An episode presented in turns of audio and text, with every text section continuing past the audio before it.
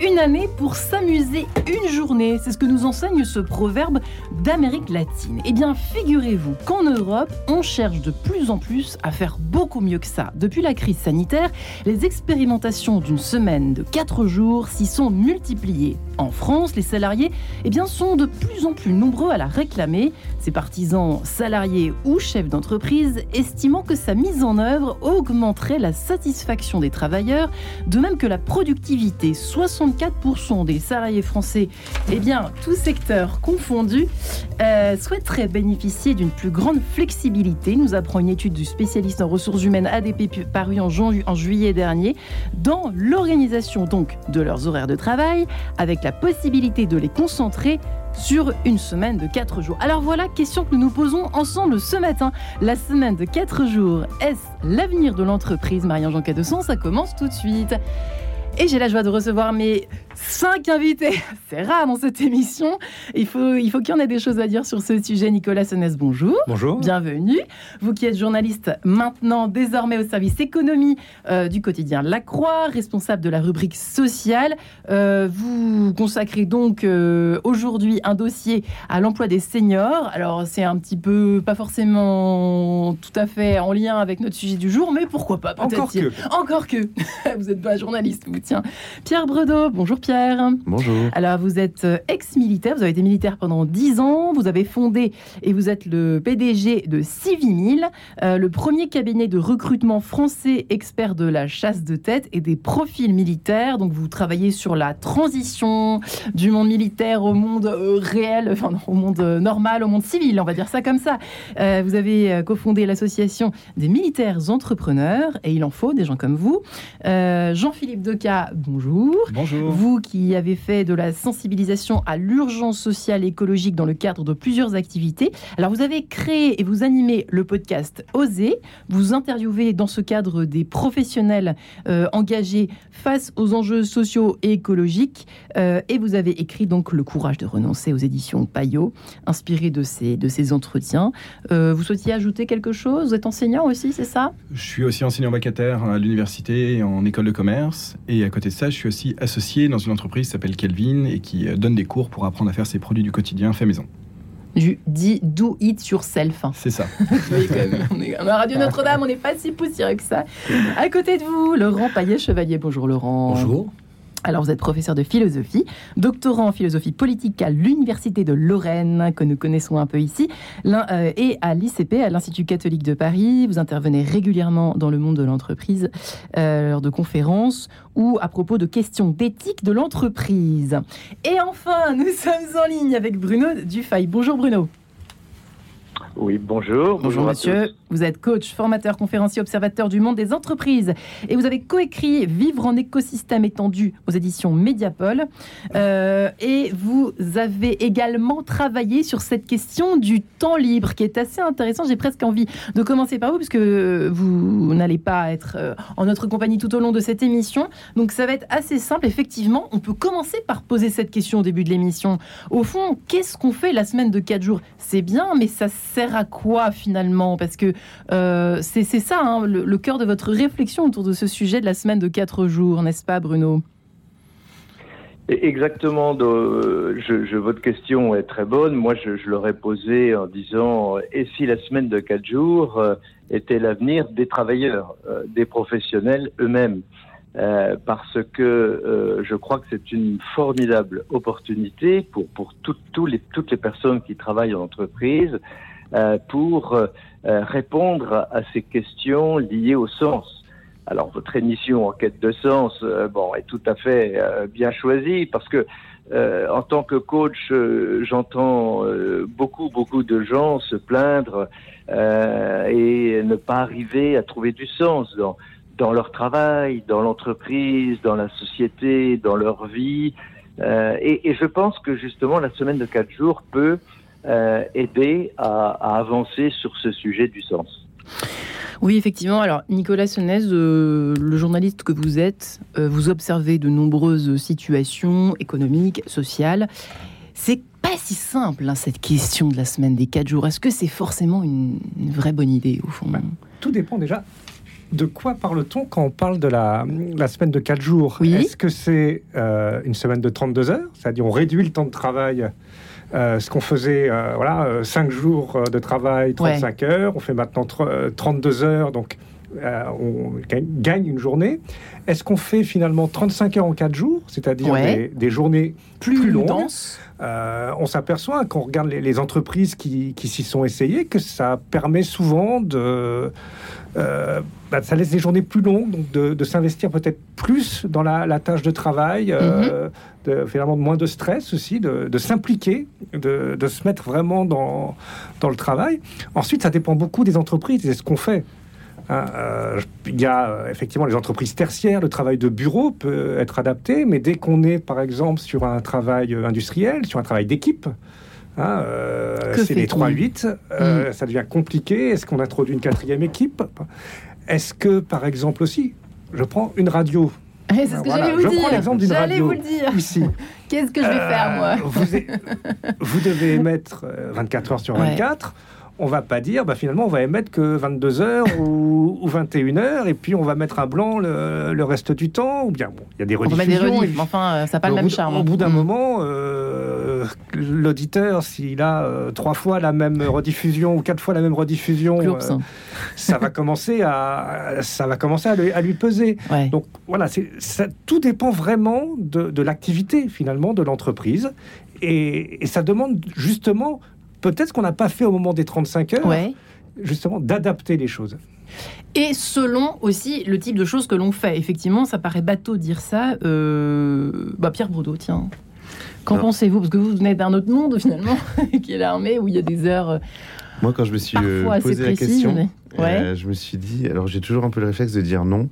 Euh, la semaine de 4 jours euh, n'est pas, une bonne idée. Bonne idée.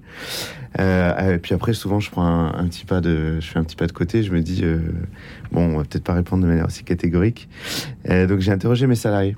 Alors, je leur ai dit, alors, du coup, demain. écoutez-moi ou pas. je vais parler de ce, ce thème-là. En tout cas, je vais échanger parce que je ne sais pas si je suis celui qui a le plus de choses à dire là-dessus. et, Alors, les et du coup, ils m'ont dit, bah, en fait, c'était vraiment partagé. Euh, la réponse de l'une d'elles, non, même un peu plus pour le nom, en mode euh, ah ouais, mais du coup, on va avoir des journées hyper longues sur 4 jours. Ouais. Et, euh, et, voilà, et puis après, l'autre réponse qui a suivi, c'était bon, bah, ça dépend certainement des moments.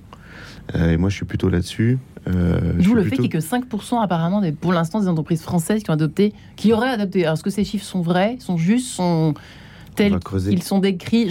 on ne sait jamais avec les, sondages. On il y a souvent de grandes idées, en fait. Euh, Mais il y a des grandes idées. Euh, voilà, il y a de grandes idées. Et puis euh, après, quand on se rend compte pour la mise en application, que c'est pas toujours, aussi hein. simple que ça. Eh bien, on continue ce petit tour de table, tout simplement autour de cette question assez basique. Mais finalement, est-ce que c'est une bonne idée ou une mauvaise idée, selon vous, de prime abord? Philippe de Cam Je dirais que en fait c'est une mauvaise question.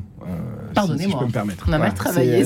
non, non, c'est pas ça, mais au sens où en fait la semaine de la semaine de 4 jours, euh, c'est un outil, euh, mais un outil au service de quoi?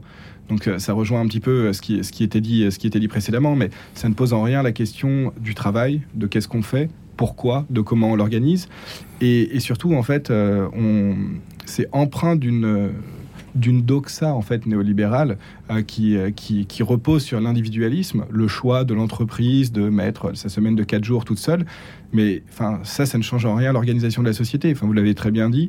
Si on demande à des salariés aujourd'hui dans une entreprise, est-ce que tu veux travailler 4 jours? Oui, très bien. Mais bon, les enfants, le cinquième jour, ils sont à la crèche. Moi, je fais quoi? Enfin, comment est-ce qu'on oui, Il y a une mm. organisation sociétale enfin, à, repenser. Et puis, encore une fois, est-ce que c'est 4 jours pour travailler euh, plus, 10 heures par jour? Est-ce que c'est pour travailler moins? Et encore une fois, qu'est-ce qu'on met derrière ce mot travail?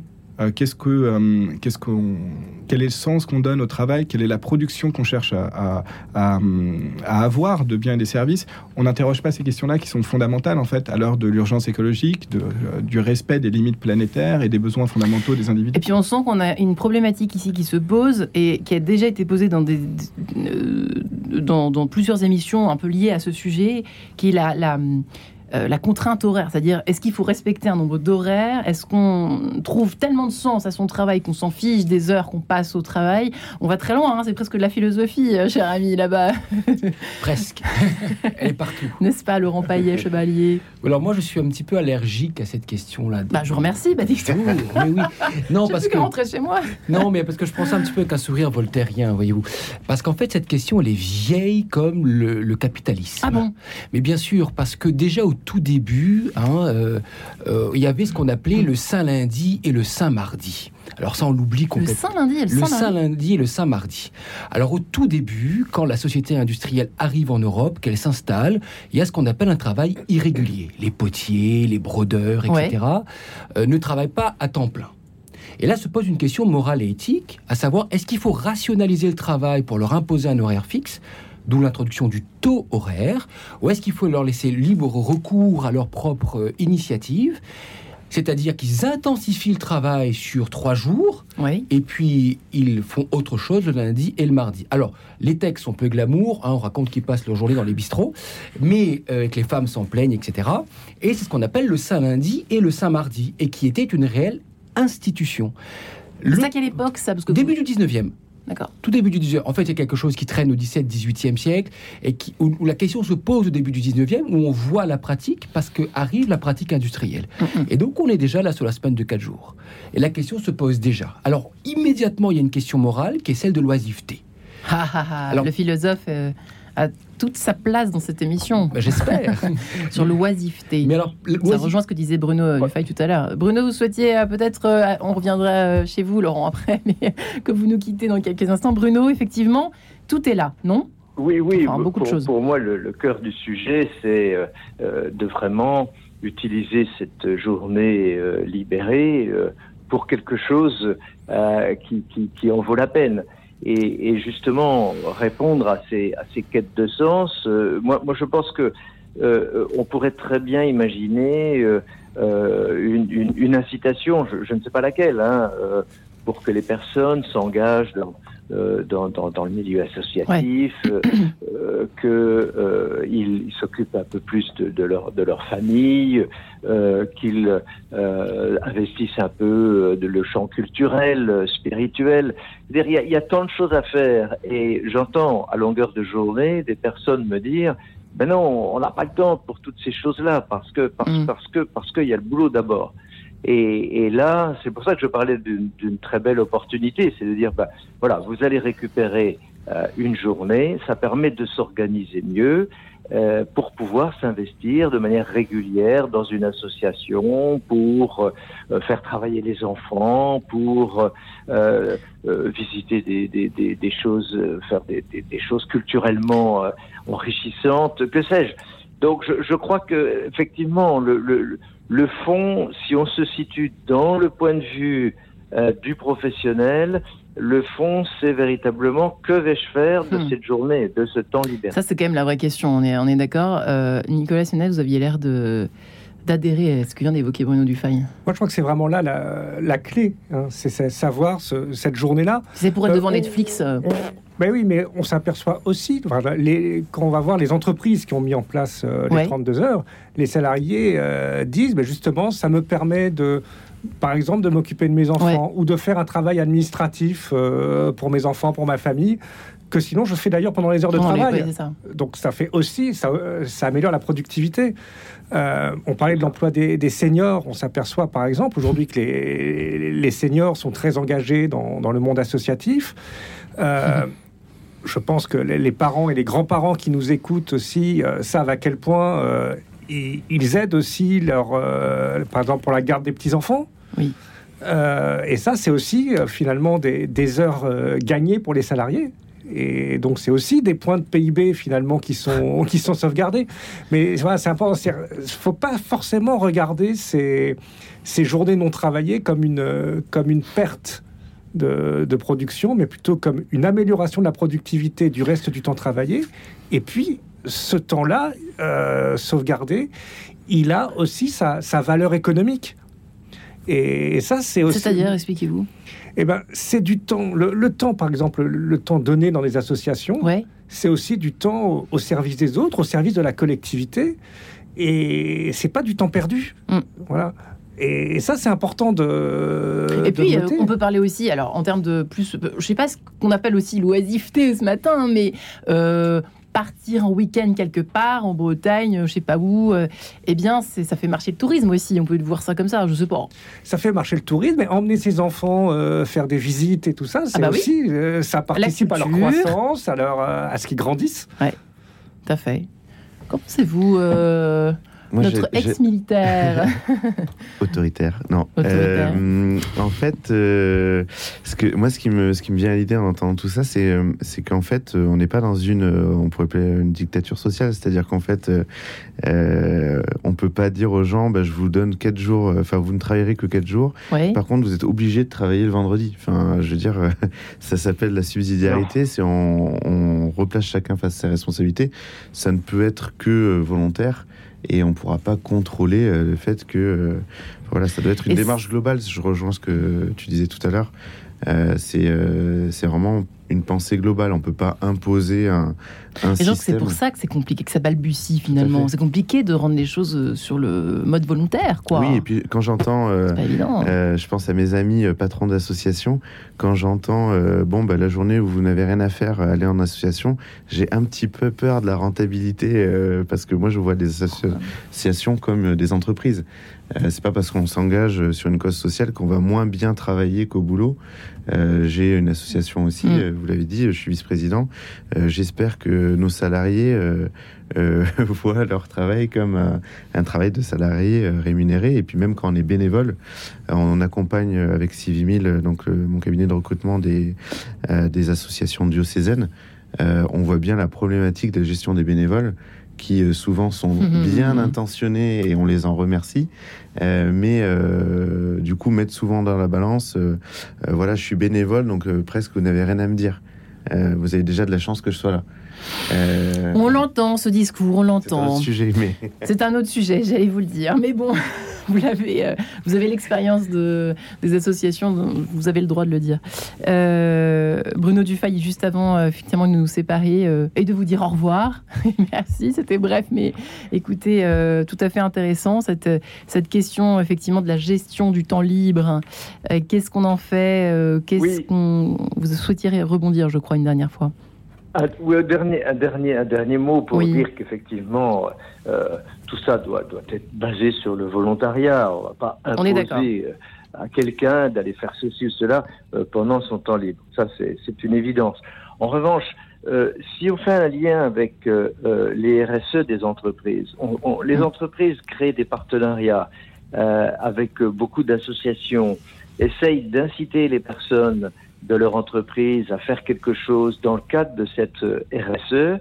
Et, ce que je pensais, euh, c'est peut-être, euh, je peux utiliser le mot d'incitation. Oui. L'incitation, ça peut être de dire, l'entreprise peut fournir une liste de, de, de possibilités, d'activités euh, qui soient en ligne avec la RSE de l'entreprise et qui aident la personne euh, qui, qui à, à, trouver justement quelque chose qui lui plaise, qui fasse sens pour elle euh, et qui soit en ligne avec euh, avec son travail indirectement évidemment puisque là il, il ferait quelque chose d'associatif par exemple hein, pour euh, continuer sur cet exemple mais ça veut dire que euh, je crois que beaucoup de gens sont un peu démunis en disant ah bah oui je veux bien faire des choses mais quoi je sais pas par quel bout le prendre etc.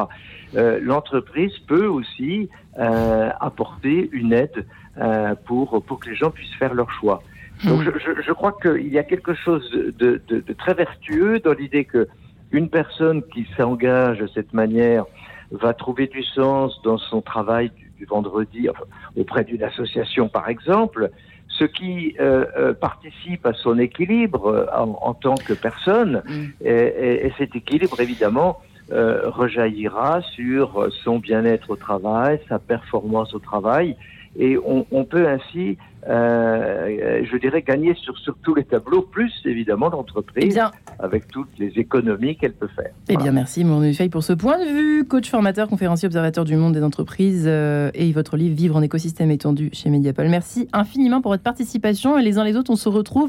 Euh, Pierre Brudeau, Nicolas Senez, Jean-Philippe Deca et Laurent Paillet-Chevalier, juste après cette page en couleur. À tout de suite.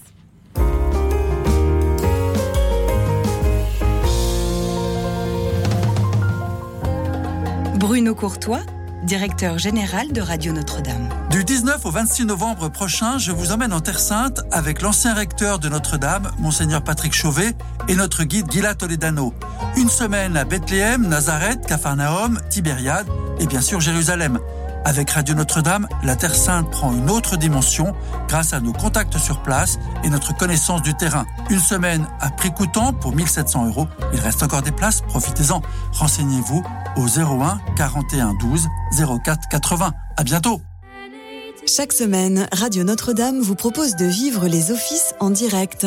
La messe pour les malades, le jeudi à 14h30, célébrée depuis Notre-Dame des Victoires. Le dimanche, la messe grégorienne à 10h depuis Saint-Germain-l'Auxerrois. Les vêpres du dimanche à 16h depuis la basilique du Sacré-Cœur de Montmartre. Et la messe diocésaine à 18h30 donnée à Saint-Germain-l'Auxerrois. Grâce à Premium Viager, obtenez un complément de retraite. Vendez vos biens immobiliers en viager libre ou occupés tout en restant chez vous. La vente viagère est garantie et certifiée par votre notaire. Vos biens vendus seront exonérés d'IFI. Premium Viager, spécialiste du viager dans toute la France, est à votre disposition pour une estimation gratuite. Premium Viager, 80 rue de Suffren, Paris 15e, au 01 78 95 82 00. 01 78 95 82 00. Premium Viager, vous méritez le meilleur en quête de sens, Marie-Ange de Montesquieu. La semaine de 4 jours est l'avenir de l'entreprise? Eh bien, tout le monde n'est pas d'accord et c'est une bonne chose de réfléchir à ce sujet. Euh, Nicolas Sonnet, journaliste service économie du quotidien Lacroix, responsable de la rubrique sociale, Pierre Bredeau, euh, qui a créé, fondateur et qui, euh, qui a créé euh, beaucoup de choses, fondateur de Civimil, le premier cabinet de recrutement français expert de la chasse de tête et des profils militaires, qui a cofondé l'association des militaires entrepreneurs, Jean-Philippe Deca, créé, qui a créé lui de son côté et qui anime le podcast Oser, qui interviewe des professionnels engagés face aux enjeux sociaux et écologiques. Le courage de renoncer, c'est votre livre d'édition Payot. et puis Laurent Laurent chevalier professeur de philosophie, doctorant en philosophie politique à l'Université de Lorraine et à l'Institut catholique de Paris. Je vais trop vite. Vous intervenir régulièrement en entreprise sur toutes ces questions d'éthique euh, et sociale. Et c'est vrai qu'en ce moment, Dieu sait qu'il y en a à se poser des questions. On vit, hein, on le voit dans toutes les émissions euh, proposées autour de ces questions du management, du leadership, de la transition, de la reconversion, etc. Oh, qu'il y a un chantier.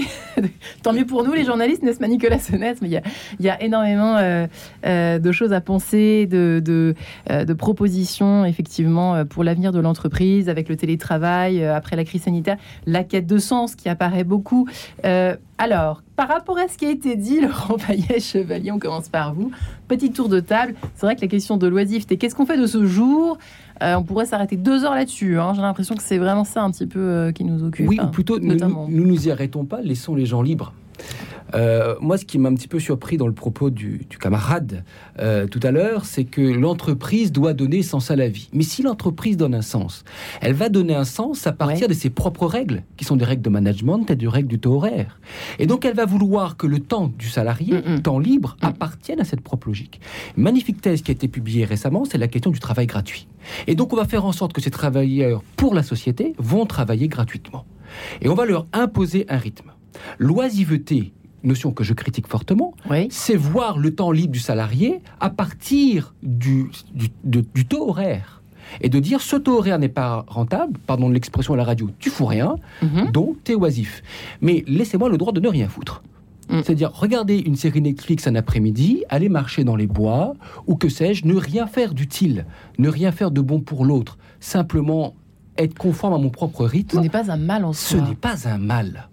Et tout le problème de cette discussion de la semaine de quatre jours, c'est d'essayer, je crois fondamentalement, de rattraper par du travail gratuit ce que la collectivité n'est plus capable de donner, d'une mm. part, et d'autre part, c'est engoncer l'individu, non plus en tant que citoyen, mais en tant que salarié, dans un modèle éthique qui va lui forcer à faire le bien parce que c'est bien. Un bien, comme le disait le monsieur tout à l'heure, déterminé par une entreprise. Donc un bien qui est encore dans un système libéral. Je ne hmm. peux pas m'empêcher de penser ici à Jacques Ellul, qui à propos de la technique disait on ne sort jamais de la technique et quand on veut se reposer, on va à Disneyland dans un milieu technique. Je le paraphrase, on ne sortira donc jamais du salariat et pour se reposer, on fait encore confiance au salariat.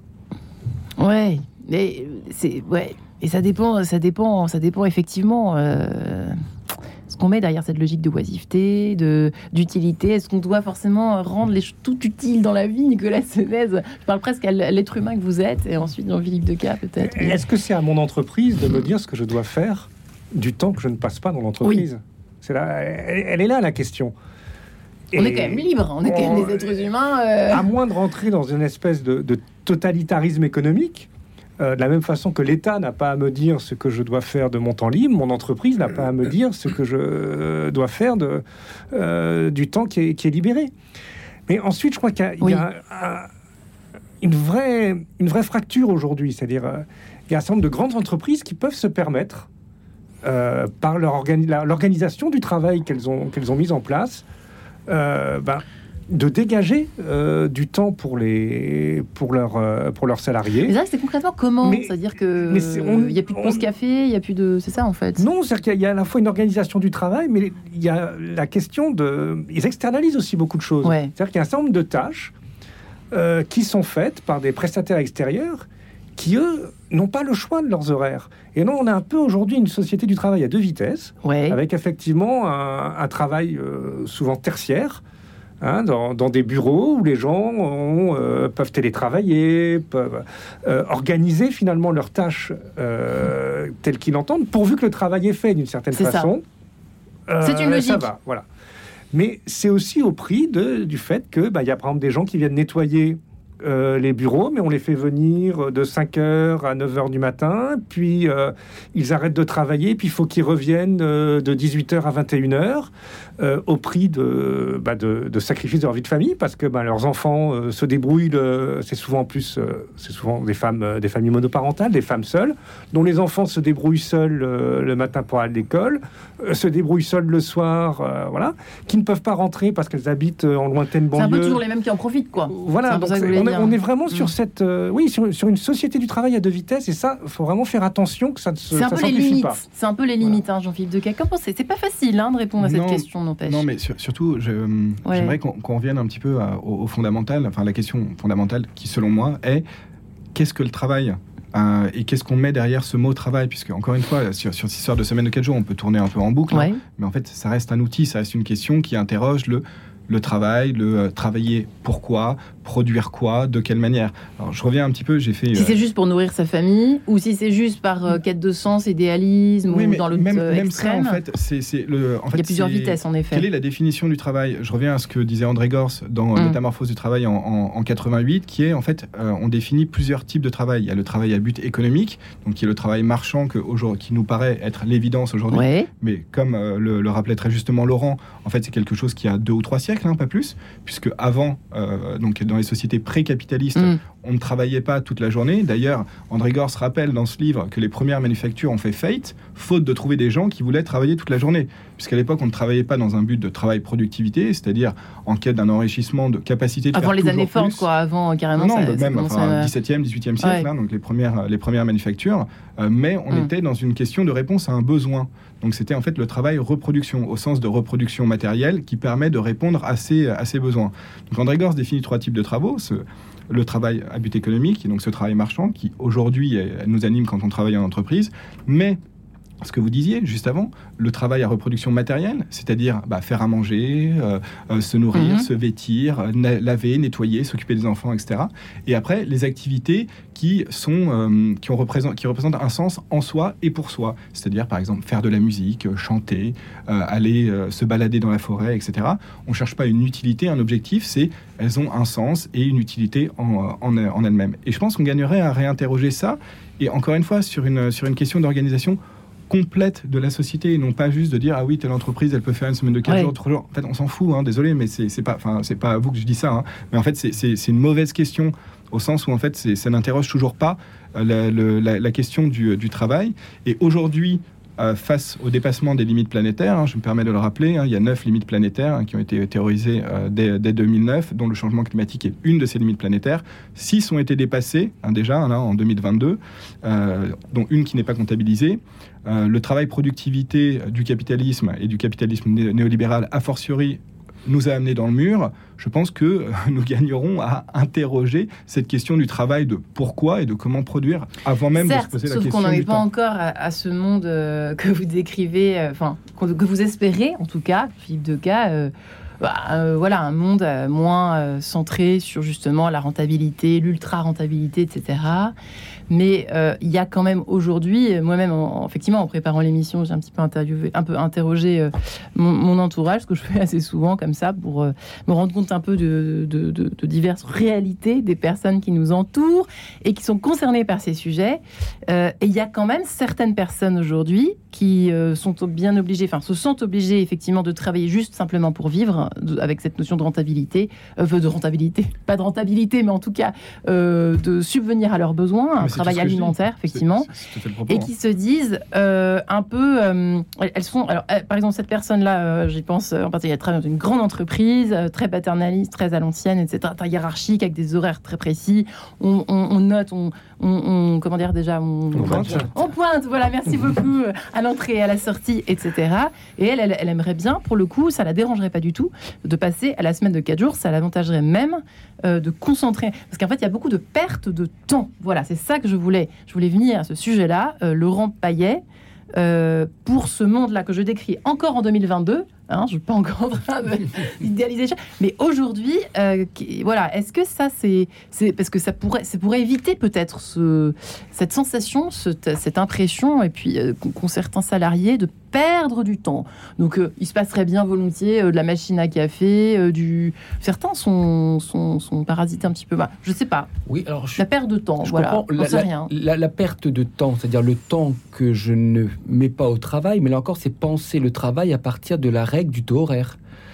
Et le problème qui s'est vu au hmm. début du 19e siècle, c'est toujours mais parce que en fait, comme le dirait mon ami Karl Marx, mais le, ce qui se passe au début du XIXe siècle pose des problèmes fondamentaux qu'on n'a pas réglés en fait. On est encore en train d'essayer de régler. Si on avait réussi à régler ces problèmes-là du début de l'ère industrielle, les hmm. problèmes entre le, la liberté du citoyen et la liberté du travailleur, c'est qui est un problème fondamental, a dit Karl Marx dans la critique euh, du principe de la philosophie du droit de Hegel. Si on arrive à, on avait réussi à régler ce problème-là, on, on serait dans une toute autre société. Il y a des nouveaux problèmes qui s'appellent la question sociale. Donc c'est c'est là où on est. Hein. On est sur la question sociale. L'Église catholique, d'ailleurs, a commencé avec les 13 et suivants à, travailler ça. Donc c'est encore le cœur de la question. C'est une question sociale. C'est-à-dire comment la liberté politique, la liberté métaphysique, euh, entre en conflit avec le monde économique et comment produire une liberté dans l'espace économique. Mmh. C'est la question de base. Et donc, oui, cette question du temps de travail, mais le, pendant inverse, c'est celui de l'intensification des périodes de travail.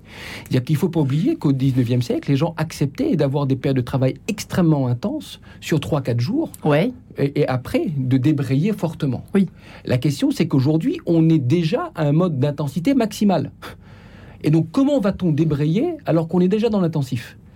A que moi, j'ai eu du mal à croire, même quand je regarde le simple métier de professeur, hein, bonjour à mes collègues, mais j'ai du mal à croire comment est-ce qu'on va faire pour débrayer j'ai du mal à, voir comment des banquiers, comment des, des, des, boulangers, comment même des femmes de ménage vont faire pour débrayer, puisqu'elles sont déjà sur une semaine pleine au maximum. Comment cette intensité-là, parce que le travail va devoir être fait. Je pensais plus au travail de bureau, en effet.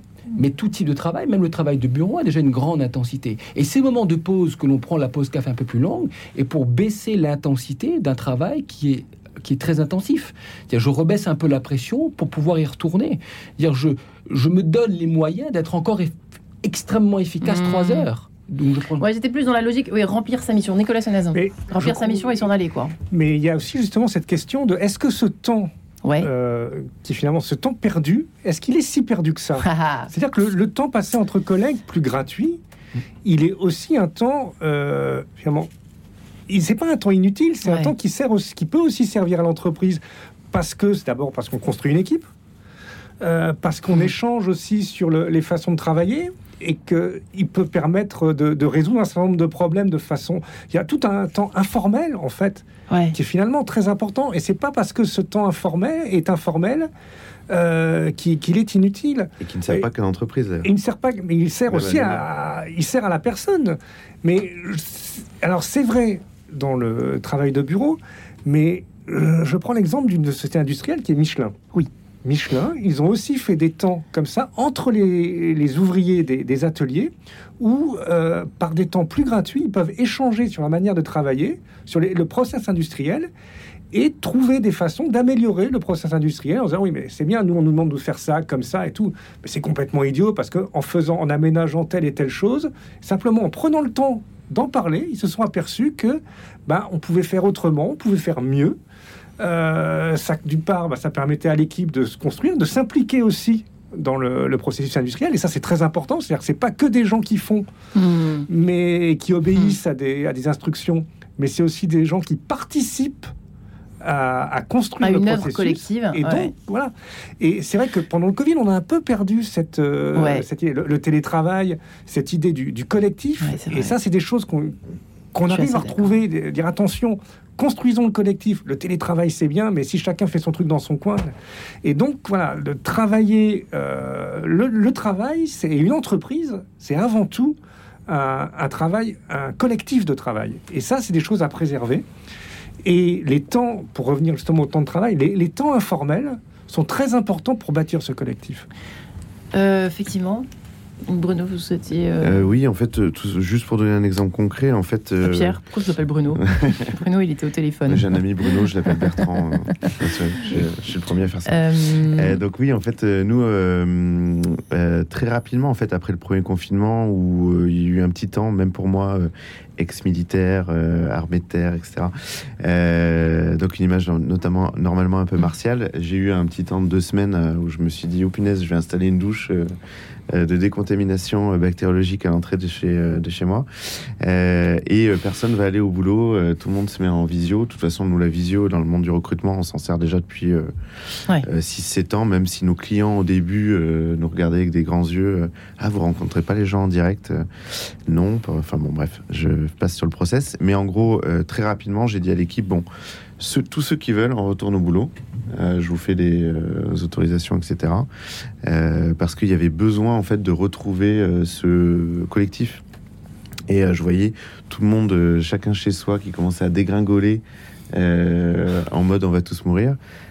finalement, on n'a eu aucune perte dans notre organisation en tout cas. Et, et, voilà. Et en fait, nous, notre organisation du temps de travail, ils sont, revenus. revenus. Ouais, ils sont revenus. Tous. Euh, à l'époque, on était 4, bon, maintenant on est 8, mais euh, donc on, on, verra si ça doit se reproduire. Mais euh, voilà, et nous, en termes d'organisation, donc dans ma plus ancienne société qui est Civimil, moi j'ai plutôt une approche de ce qu'on appelle l'intelligence de situation, il me semble. et donc, voilà, moi quand j'ai un salarié qui a besoin d'aller chez le médecin ou autre, je lui demande pas de poser une heure. Il part du moment que je suis informé, voilà. Euh, s'il doit partir plus tôt pour X raisons, euh, pour les enfants. la semaine de 4 jours, bof, mais peut-être plus de confiance. Ouais, de l'agilité, euh, la souplesse intellectuelle. De humain. Bien sûr, la responsabilisation de, choses humaines. Exactement. Et... Eh bien, je vous propose de nous séparer musicalement parlant en compagnie de Kelly Smith et Louis Prima, Nothing Too Good for My Baby. À tout de suite. Radio Notre-Dame.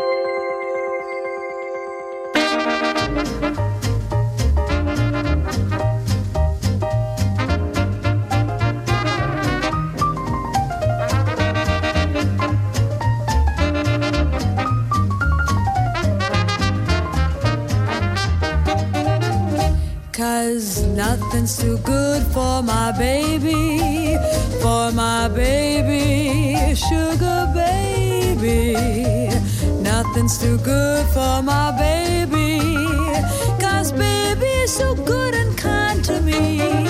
Now when he holds me in his arms, in his big and brawny arms, my happy heart goes right up to the sky. Makes me think of pretty things, so I'd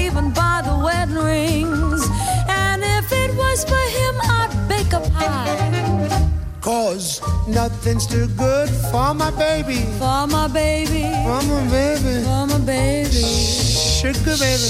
Sugar baby. Nothing's too good for my baby. For my baby. Cause baby is so good and kind to me.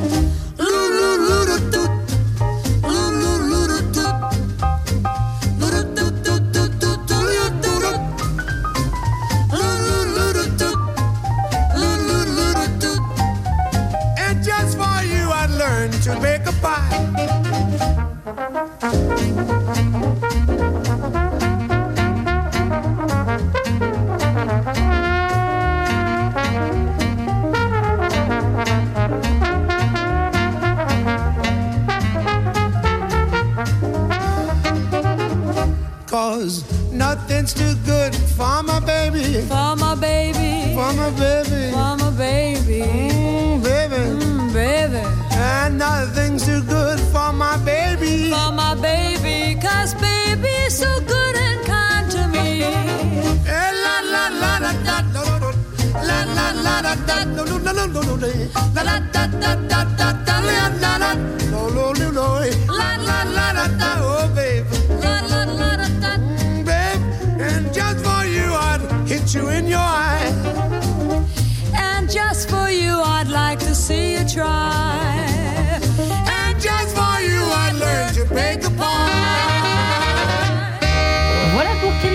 Saint Louis Prima sur Radio Notre-Dame. Ça donne la pêche pour évoquer ce sujet délicat. La semaine de 4 jours reste l'avenir de l'entreprise. On en parle avec nos quatre invités. Jean-Philippe Deca, euh, qui a créé et animé le podcast Oser, qui interviewe régulièrement des professionnels engagés euh, face aux enjeux sociaux et écologiques. Euh, eh bien oui, il en faut du courage parfois pour renoncer, mais le résultat est plutôt fructueux quand on y arrive, n'est-ce pas? Aux éditions Payot, Jean-Philippe Deca. Laurent Paillet-Chevalier, professeur de philosophie, doctorant en philosophie politique à l'Université de Lorraine à l'Institut catholique de Paris, euh, qui intervient régulièrement hein, dans, dans l'univers de l'entreprise autour de ces questions d'éthique euh, de l'entreprise. Euh, Pierre Bredeau, ex-militaire, qui a fondé euh, Civimil, le premier cabinet de recrutement français expert de la chasse de tête et des profils militaires. Vous les aidez, ces militaires, justement, une fois qu'ils ont euh, arrêté l'armée, qu'ils ont cessé l'armée, qu'ils ont qu'ils sont à la retraite aussi, j'imagine parfois, eh bien se reconvertir, euh, s'intégrer euh, dans ce monde civil, ce monde de brut également. voilà, Nicolas Sonnès, journaliste enfin au service économie du quotidien La Croix, responsable de la rubrique sociale. Alors moi j'ai une question pour vous quatre, tout de suite, c'est la suivante. Euh, Faut-il le matin dans le métro, sur son vélo, dans sa voiture ou en trottinette, être content d'aller bosser tous les jours? Réponse Jean-Philippe Deca. Euh, alors Enfin, je sais bien avant de question, répondre. hein. C'est une, question un, un peu un peu compliquée. Est-ce qu'il faut ouais est-ce qu'il faut être est-ce qu'il faut être content? Euh, ben je, je, je ne sais pas. Euh, j'ai pas de réponse à, à cette question. euh, désolé. Euh, c'est mieux effectivement je pense euh, si, si on est content mais inexorablement. Mais c'est impossible. Ben, Il y a des tâches en fait. On en revient à la dichotomie tout à l'heure hein, sur les, les différentes tâches etc. Euh, Il y a un moment donné où euh, bon bah ça fait pas plaisir à tout le monde de passer l'aspirateur, de faire le ménage, euh, enfin etc. Bon il y, a- il y a des tâches qui euh, en société de manière générale, hein, gé- gérer les déchets, euh, enfin tenir une caisse, etc. euh, qui euh, Ouais. qu'il faut malheureusement faire à un moment donné, mais qu'on n'est pas forcément très heureux de faire. Donc la question c'est plus peut-être comment on l'organise autrement. Encore une fois, hein. c'est-à-dire est-ce que c'est toujours les mêmes qui font ça? Est-ce que c'est est-ce qu'on valorise moins ces tâches, ces tâches ou ces travaux-là? Est-ce qu'on les valorise plus? Qu'est-ce que ça veut dire les valoriser? Est-ce que c'est uniquement économique? Est-ce que c'est socialement? Est-ce que c'est au niveau de la réputation? Euh, Est-ce qu'on organise des rotations euh, pour, pour ces tâches qui, qui finalement nécessitent, qui, qui sont pas forcément très heureuses ou très épanouissantes, mais qui sont nécessaires au bon fonctionnement de la société Voilà, c'est plus peut-être ces, ces, ces questions, euh, ces questions à poser. Vous voyez, je vous, fait je vous emmenais là-dessus, euh, Laurent Paillet, vous comprenez? Ouais, je comprends tout à fait. Moi, j'ai envie de dire oui, qui font le vélo? Mais le vélo. Notre problème, c'est quand on prend le vélo, on s'inquiète du boulot et on oublie qu'on est sur un vélo. Le petit vent Mmh, C'est tellement frais, le petit vent frais qui passe dans les cheveux le matin, etc. Aimons être en vélo. C'est quelque chose que dit Alain dans les propos. Ouais. On n'est jamais heureux parce qu'on anticipe toujours ce qui va avoir lieu et on n'est jamais dans le moment présent. Hmm. Et donc moi j'ai envie de dire oui, soyons heureux quand on va au boulot, mais parce qu'on est sur le vélo, parce qu'on prend un plaisir. Est-ce que le travail doit être le lieu du bonheur pas forcément. Le travail, c'est le lieu du travail. J'y vais pour un objectif. Une entreprise collective, certes. Les collègues sont peut-être sympas ou peut-être pas. Mais j'y vais pour un objectif, c'est-à-dire avoir de l'argent, pouvoir me loger, me nourrir, etc. Mais le travail n'est pas le but. C'est qu'il ne faut pas fusionner, je pense, bonheur et travail. D'accord. Et on peut trouver sur le chemin du travail les raisons d'être heureux. Euh, on peut trouver dans le travail des collègues qui nous rendent heureux. Ouais. Mais euh, remplir un tableau Excel, ça reste remplir un tableau Excel. Et je pense que cette euh, mythe, ce mythe de la RSE où il faudrait trouver une raison d'être pour qu'ensemble nous soyons heureux dans ce paradis libéral est un tout petit peu exagéré. Laissons aux gens la liberté de trouver leur petit bonheur et acceptons que l'entreprise ne soit qu'une entreprise avec un but déterminé. Bien sûr, moralement parlant, on va essayer que le moment de travail soit agréable. On n'a pas envie que ce soit un mm. moment de torture non plus. Mais je crois qu'il ne faut pas fusionner les deux et peut-être qu'il faut accepter. Allez, je lance ça en défi à, nos éditeurs qui nous écoutent.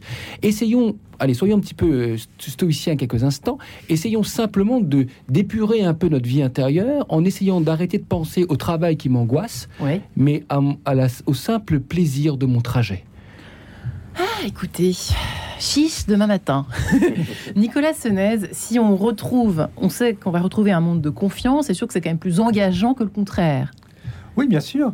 Mais effectivement, il faut revenir à ce que c'est que cette, euh, ce que c'est que le temps de travail. C'est très récent dans l'histoire de la, dans l'histoire de, de l'économie et dans l'histoire de, sociale. Ça date de quand euh, précisément Ça, date de l'usine. C'est l'usine. C'est l'usine. C'est-à-dire que ce qu'on, disait tout à l'heure euh, sur le, les manufactures, autrefois, les gens bah, travaillaient chez eux, étaient payés à la tâche et rendaient le, travail fait, les pièces textiles faites à, à un patron. Et puis, on invente la machine à vapeur.